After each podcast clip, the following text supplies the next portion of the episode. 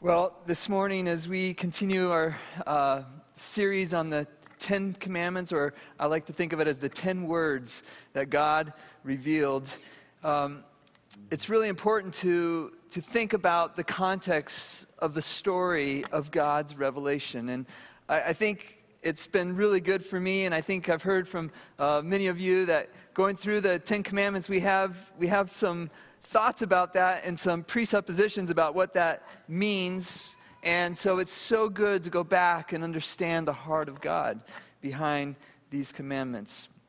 You know, there's some words that we use that get overused, or maybe we uh, get so familiar with it, we just hear the words and they just go by, past us, and we don't give them full consideration. We don't really understand the gravity or the gravitas of what they really mean. And there's a story in uh, Exodus 33 where Moses, having received the 10 words, the 10 commandments from God, and he's before God, and remember, the mountain is trembling. There's thunder, there's lightning, and the people are, are afraid. There's dread because they see the power and the glory of God. And, and what does Moses say? He says, Lord, show me your glory.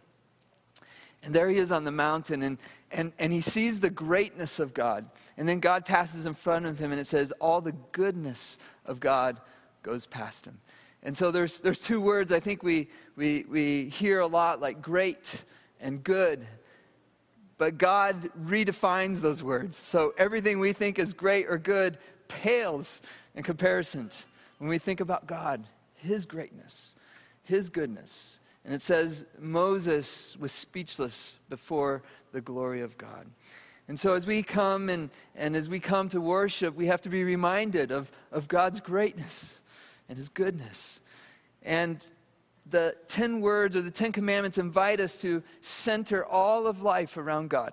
The first commandment is that you shall have no other gods before me, that God alone is good, God alone is great, that He alone is worthy, and that in Him is the ordering of all reality.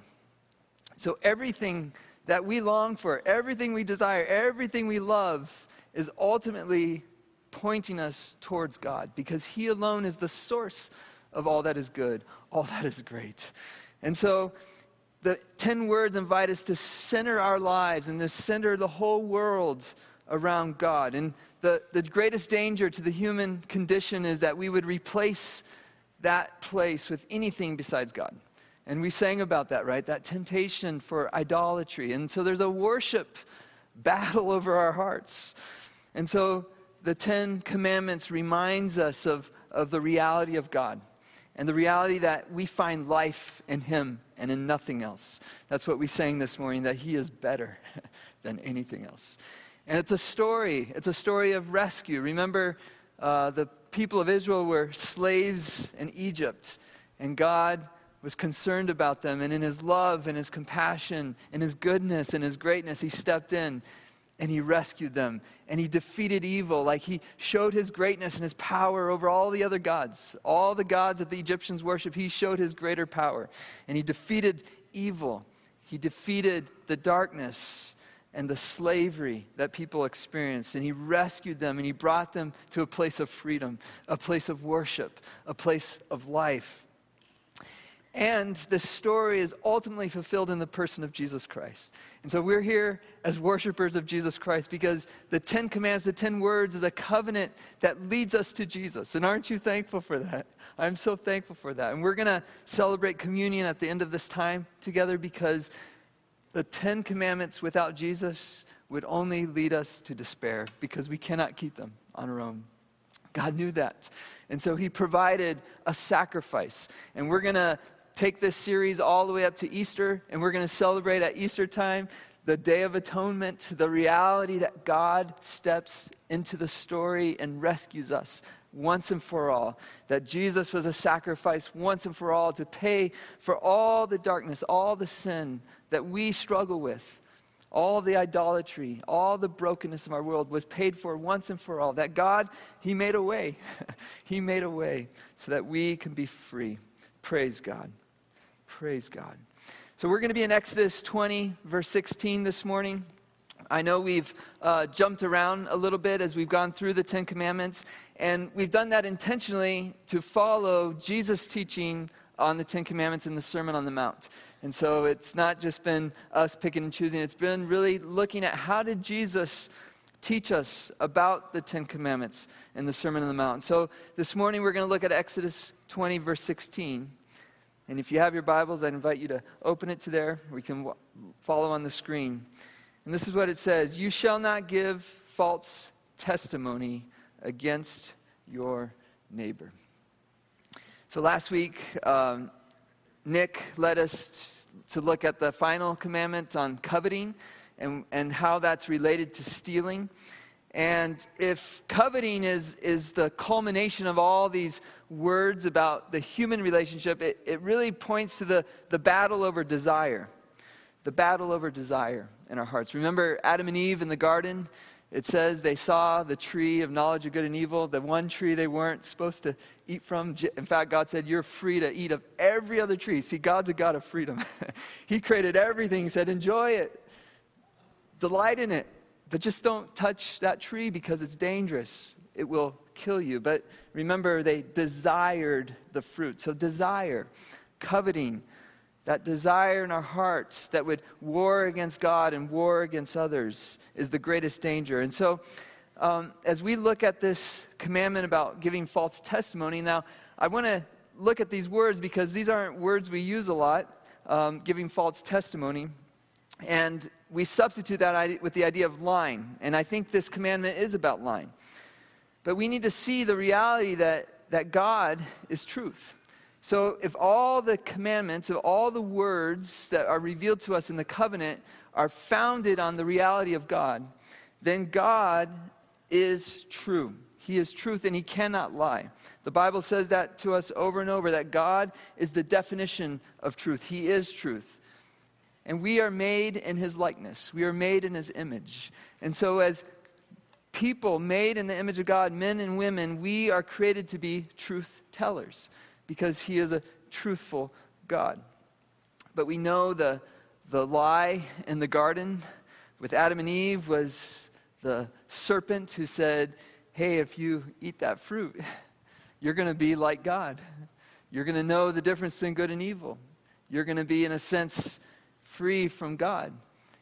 And in one sense, be like your own gods. And so the question, the deceptive question, was Did God really say? And the serpent is still speaking that question to us today. Did God really say? You see, Satan questions the truthfulness of God. And that is the great lie, the great deception over all of us. It's the greatest temptation is that we would question the goodness and the greatness of our God, of who he is. And so as image bearers, God wants to rescue us from this lie.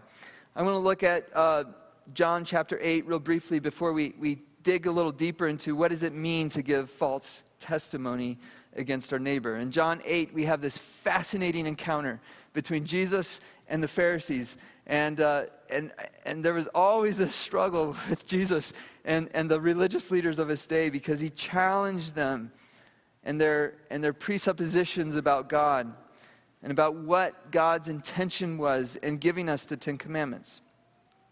And they also questioned his truthfulness because in John chapter 8, Jesus says, I am, I am the bread of life. And he tells them that, in a sense, uh, at the end of chapter 8, that he, before Abraham, I am.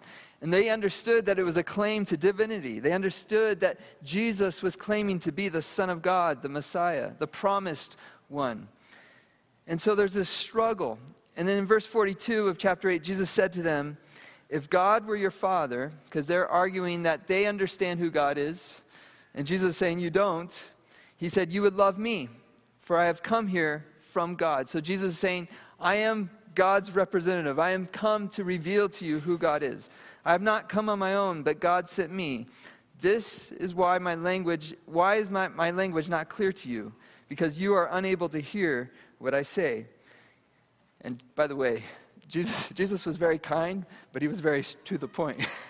and this is why he offended them so much. He said, You belong to your father, the devil, and you want to carry out your father's desires. Wow. You belong to your father, the devil, and you want to carry out your father's desires. He was a murderer from the beginning, not holding to the truth, for there is no truth in him. When he lies, he speaks his native language, for he is a liar and the father of lies. This is the same serpent who questioned God in the garden, the same accuser that the Bible talks about that accuses us, that lies to us every day. Every day we hear the lies of this serpent, of this Satan. Yet because I tell you the truth, you do not believe me? Can any of you prove me guilty of sin? I am telling the truth. Why don't you believe me? So here's the, here's the question Who will we listen to? Will we listen to God or will we listen to the serpent?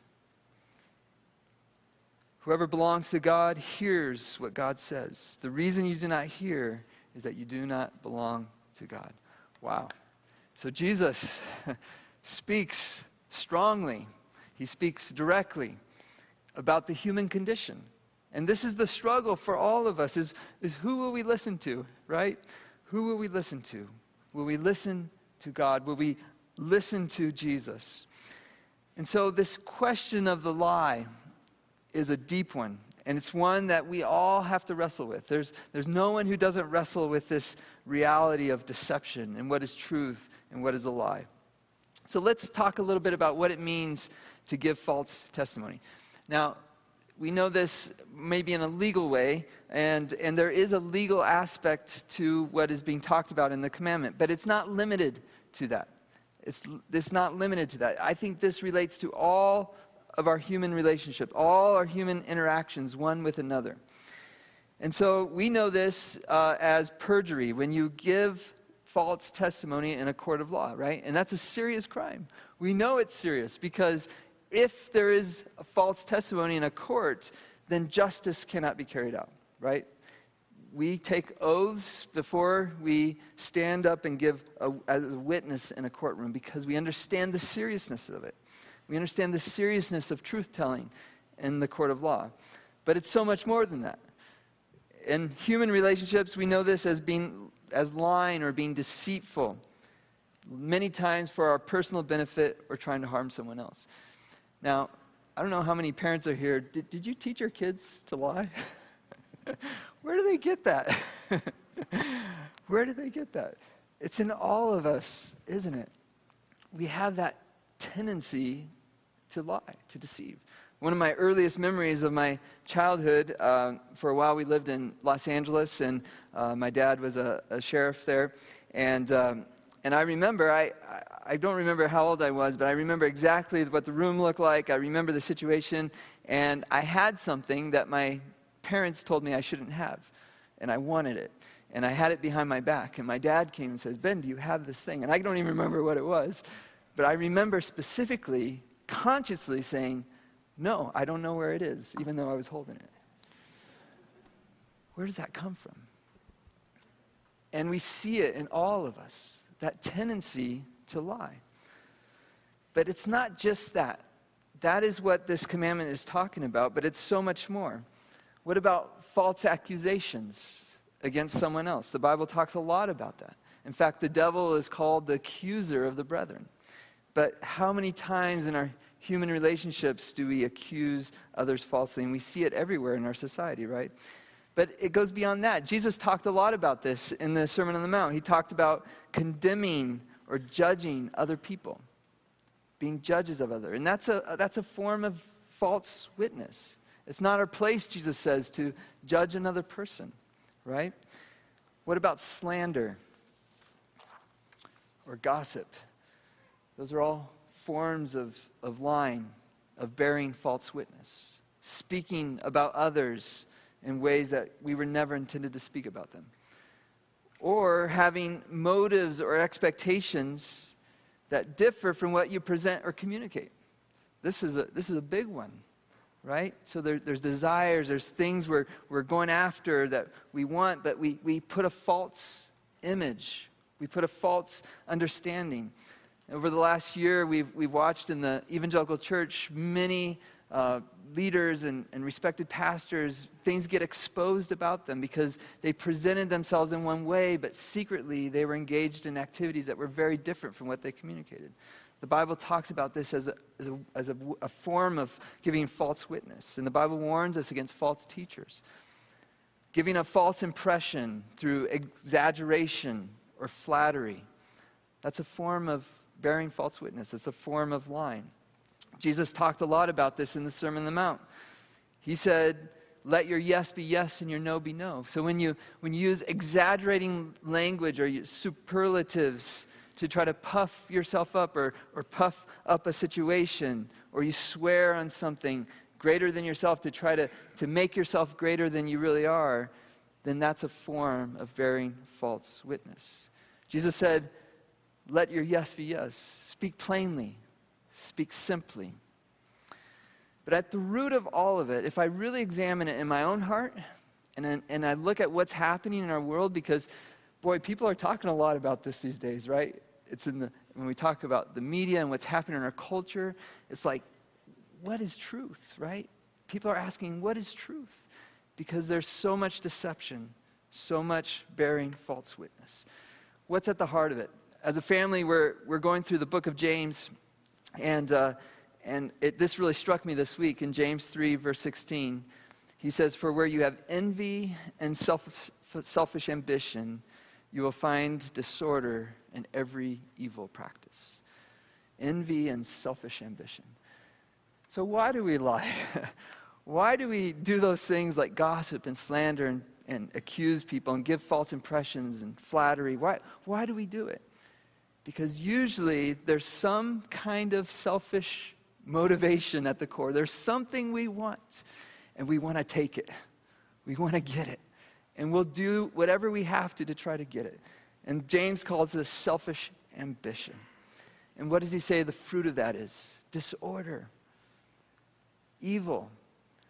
And this is the situation we find ourselves in, is it not? Why is there so much disorder in our world? Why is there so much evil? Started with a lie, and it continues to propagate with a lie. So we know, we know it's wrong. We know it deep in our souls that this is wrong. Oh, how we need the mercy of God. And this is why we need the Ten Commandments. This is why we need the Ten Words, not to condemn us, but to understand what sin is, as it says in Romans 7, and that we might receive the grace of God. God wants to transform us, He wants to change this world. He wants us to be able to honor others above ourselves. And so, if we think about God being truth and God as truth, what does He do? He, he gives Himself. There's no selfish ambition in God. Rather, He uses all the resources, all the greatness, all the power, everything He has, He gives freely and abundantly and he gives generously of everything that he is and all that he is because he reflects honoring of others. He reflects the love for others that all of us long for. We all long to be loved.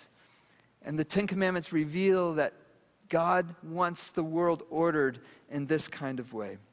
In Matthew chapter 7, verse 7 through 12, um, this, I believe, is Jesus' clearest, clearest teaching on this commandment of bearing false witness.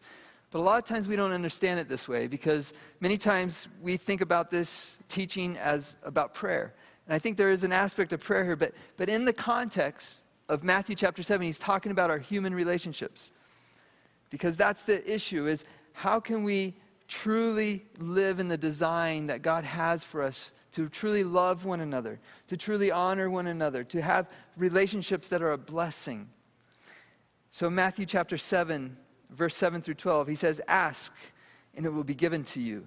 Seek, and you will find. Knock, and the door will be opened to you. For everyone who asks, the one who seeks finds, and for the one who knocks, the door will be open. What's he talking about? He's talking about how we relate to one another. And he's inviting us to relate to one another in such a way that there's no deception, There's no bearing false witness. Rather, we present ourselves honestly. If we have a desire, if there's something that's in us, we are to express it openly. He says, seek, right? Knock, let it be known. Don't hide. don't, don't try to present something false. Be authentic, be truthful in who you are and pr- how you present yourselves to others. And the fruit of that is an open door. It's finding, it's experiencing the abundance of God, the grace of God, the goodness of God. And so this is the way that we begin to begin to find the beauty of our human relationships, what we really long for, connection. You know, it's so interesting. I was, I was hearing someone on the radio talk about um, human connection, especially in the in, in a marriage relationship between a man and wife. And, and, and the key that they were talking about is, is being vulnerable. that you can't really know each other until you're, you're vulnerable, until you really share your desires and what's inside of you, right? Because it's hard to get there, right? It's so much easier just to stay on the surface, just to kind of say everything's fine, everything's good, and just kind of ignore those deeper things. But, but Jesus says we need to knock, we need to seek, we need to, to, to open up our hearts and our lives to experience real relationship. We have to be honest, truthful with one another. And then he says in verse 9, Which of you, if your son asks for bread, will give him a stone? Or if he asks for a fish, will give him a snake? If you then, though you are evil, know how to give good gifts to your children, how much more will your Father in heaven give, give good gifts to those who ask him? Now, we often think about this about in the prayer, and I think it is about prayer because God gives good gifts. God is good. He wants to give what we need. But in the context of human relationship, if we're open with one another, with what we really are looking for, if we're honest with one another, then the, the response that we need to give to one another is generosity. We need to give. We need to be the kind of people that aren't just looking to take from people, but the kind of people who give to one another just like our Father gives, just like God gives.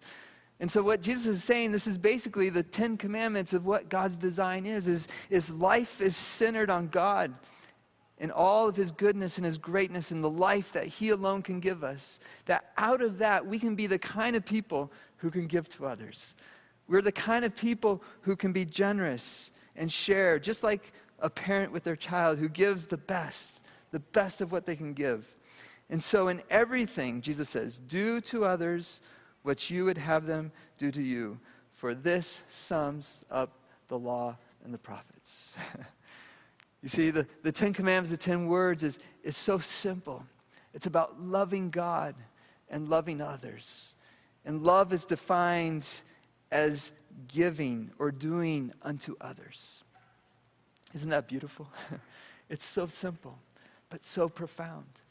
So, if we understand that the lie finds its roots in our hearts when there is a selfish ambition, when there's a selfish motive, then the invitation that Jesus gives us is what he alone provided for us in self sacrifice, in giving of himself for the benefit of others. He invites us to live that way, to present our needs and our desires honestly, to give generously, but also to live unselfishly, to give to others. And you know what this creates? This creates something called trust. trust. It's a simple word, but it's a powerful word. In fact, it's the most powerful thing for human relationships to flourish. Whether it's in your family, whether it's as a church, or in our community or in our nation, trust is one of the most powerful forces that God can create in us for good. There's a, a, a, article in Forbes that I read, and it's been really interesting to see what's happened as economic um, economists look at economies and kind of how social networks uh, work and how businesses flourish. What they keep coming back to over and over in all their research is that trust is foundational. And this is what um, this article said in Forbes. There's just a few elemental forces that hold our world together. The one, there's the one that the glue of society is called trust. So the glue that holds society together is trust. Its presence cements relationships by allowing people to live work together, feel safe, to belong to a group, to trust in leaders and organizations and communities to flourish. With the absence of trust, there's only fragmentation, conflict, and war. That's why we need to trust our leaders, our family members, our friends, and our co-workers, co-workers even though this is in different ways. So I don't know if this man is a believer or knows God, but what he says is true. And it's what the Ten Commandments is inviting us to consider. And what God alone can create for us is that he wants to transform us into the kind of people that can be trustworthy, the kind of people who won't bear false witness against our neighbor. Rather, the kind of people who can give others the, the, the, the confidence to trust. So we have a problem, right? Like Adam and Eve, we tend towards deception, we tend towards lie, and we see it in ourselves. I see it in me. And so this is why Jesus came into the world. He came to set us free from the old and to give us the new. He came to make us into new kinds of people, trustworthy kind of people. On our own, Romans 3 says, All men are liars. All of us have struggled with lying, with deception. But God is faithful. Romans 3 All men are liars, but God is faithful. Aren't you glad God is faithful this morning? Will you worship Him with me that He is faithful? That even though we are deceptive, God is not. He is a truth teller. And because He is truthful, He was willing to step into our mess and to bring goodness, to bring trust into our world. Think about it with me. Jesus was falsely accused, he was slandered against, he was gossiped against. His own disciples denied that they even knew him. Remember? Peter lied. He, he gave false witness. He's like, I don't even know that guy. Jesus was the victim of the greatest deception and trial ever, right?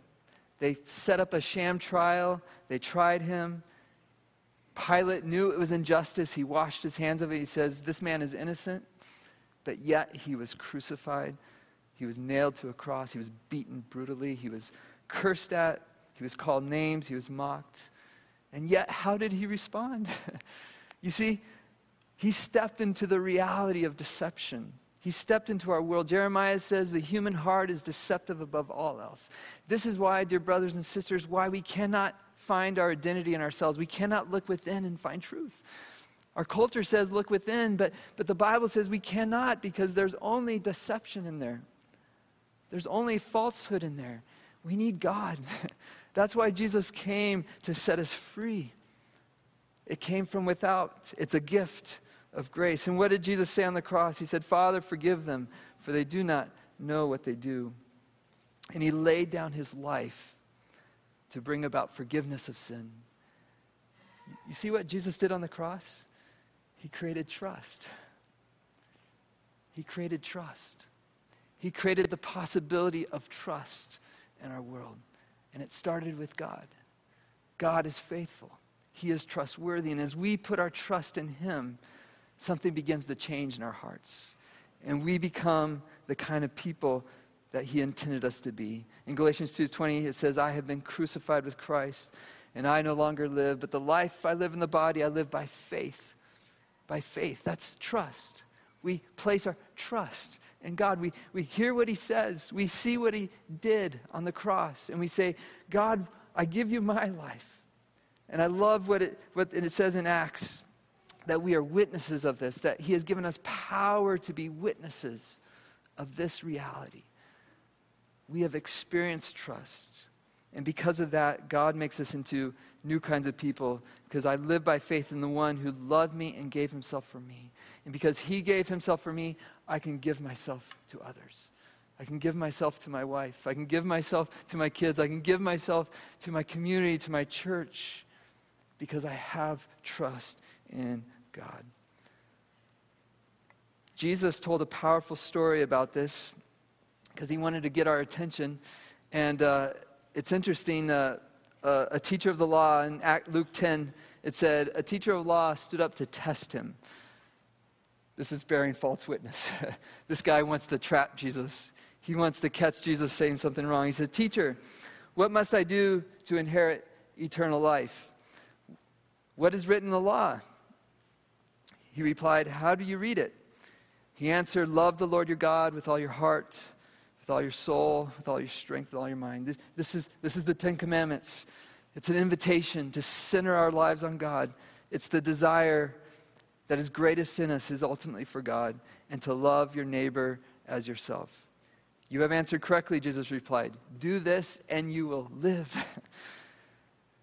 but he wanted to justify himself. Remember? False witness, lying. It starts with selfish motives, selfish ambition. This man, he was just thinking about himself. He needed what Jesus alone could give. And so he asked Jesus, Who is my neighbor? So Jesus is saying, in this story, and you know the story of the Good Samaritan, he's telling us the power of what Jesus came to do on the cross. He came to change our world, to change our relationships, to change how we relate to one another. And you know the story this man that Jesus said went on a trip and he got robbed. Highway robbery, right? He got beat up, everything taken from him. He had nothing left. Now, when Jesus told that story, who do you think the people were identifying with? the Jewish people, the expert of law, they were identifying with the man on the trip because this is something they would have done. And they would have had that experience. I've lived in places in this world where it's very common to get robbed. I've been robbed and beaten. I've experienced that. A lot of people in this world have. And so the Jews would have understood that experience. They would have identified with that. But then Jesus said, you know, a priest comes by and a Levite. And so they're thinking, okay, here's the heroes. They're going to help this guy. Jesus doesn't tell us why, but they walked right past. They had other priorities, they had other things going on, right? They had selfish interests, and so they just walked by. But for that man who's lying on the road, and if we put ourselves there, what do we want? We just want someone to help us. Anyone can help us. We don't care who it is, just help us. And then Jesus threw in the kicker. He said, A Samaritan walked by. Now, the Jews would have thought of the Samaritans as less than. They would have judged these people. They would have thought these people could never be loved God, by God, could never be accepted by God. Yet Jesus said it was the Samaritan who stopped by. And what did the Samaritan do? He, he helped the man, he bandaged up his wounds, he took time to carry him on his own donkey, he paid out his own pocket. Wow. Don't you want to live in a place where people would do that if you were in that place? If you were on the side of the road beat up? I do. That's trust. That's beautiful. That's putting the needs of others above ourselves. And, and Jesus said, Go and do likewise. Go and do likewise. And so, what Jesus makes possible is he builds trust on the cross so that we can place our faith in him so that we can be the kind of people that can stop and put our own selfish interests aside in order to bless and help someone else. I want to live in that kind of place. and God came to bring life. He came to bless us. He came to give us the kind of life that we all long for, that we all desire. And it's not just about us, it's about all of us, and it's about God's glory. And so, the Ten Words, the Ten Commandments, and what Jesus reminds us is that we're not the center of it all. Life isn't just about us, there's something bigger, there's something greater. And He invites us to be part of that story, and it's for our good. Now, what's, what's so interesting, and I'm going to invite the worship team up, we're going to take communion here. What is so interesting is that in Acts it says that the disciples began to preach about Jesus and take the message of Jesus. And then the Holy Spirit came to Philip and he said, Go to Samaria. Go to this place and bring the message of Jesus. And the Samaritans, it said, gladly received the word. They listened. So, so in John 8, where there's a struggle of what, will we li- who will we listen to? Will we listen to God? Will we listen to Jesus or will we not? it says that the Samaritans gladly received the word. They were willing to hear the word. And that's the question for all of us is will we listen to what God wants to do in us? Why Jesus came. He wants to transform us. He wants to save us, but He wants to transform us. He wants to make us into new kinds of people people who reflect who God is, people who reflect the goodness and the greatness of God. And so we're going to take communion this morning, and this is the reminder that we can't do this on our own. We need the gift of God's grace. And so, as you uh, have your um, your thing, we have ushers here, and if you didn't get uh, a cup as you came in, I'm going to invite you. The ushers will be standing around. Actually, Gordon, I'm going to need one. Could you bring? I forgot to grab one.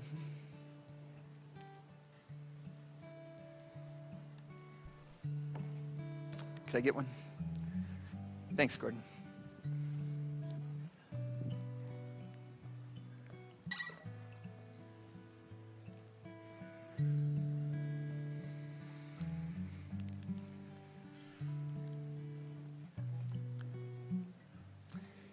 So in Luke 22, it says, When the hour came, Jesus and the apostles reclined at the table, and he said to them, I have eagerly desired to eat this Passover with you. That word desire is the same word that's used in the Sermon on the Mount about lust. This is an overwhelming passion of God's. this is his overwhelming passion is to give us this gift I've desired to eat this Passover with you before I suffer. For I tell you, I'll not eat it again until it finds fulfillment in the kingdom of God. God's passion is to give you his goodness. And after taking the cup, he gave thanks and said, Take this and divide it among you. For I tell you, I'll not drink again from the fruit and the vine until the kingdom of God comes. And he took bread and he gave thanks and he broke it, gave it to them, saying, This is my body given for you. Do this in remembrance of me. So Jesus became that man broken on the side of the road. He identified with us, and he offers to take our place to help us. Would you take and eat this in remembrance of him?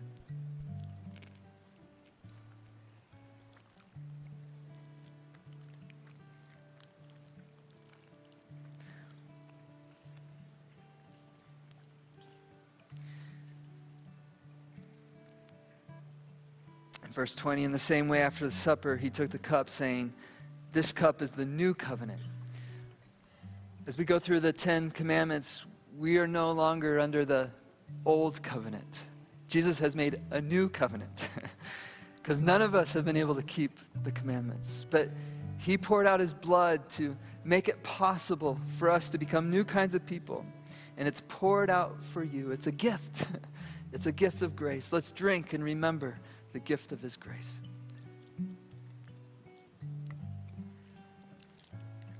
Oh God, we worship you. We thank you, Jesus, for the sacrifice. We thank you, God, that you're not the kind of God who is selfish. Rather, you're the God who gives yourself because you are truth.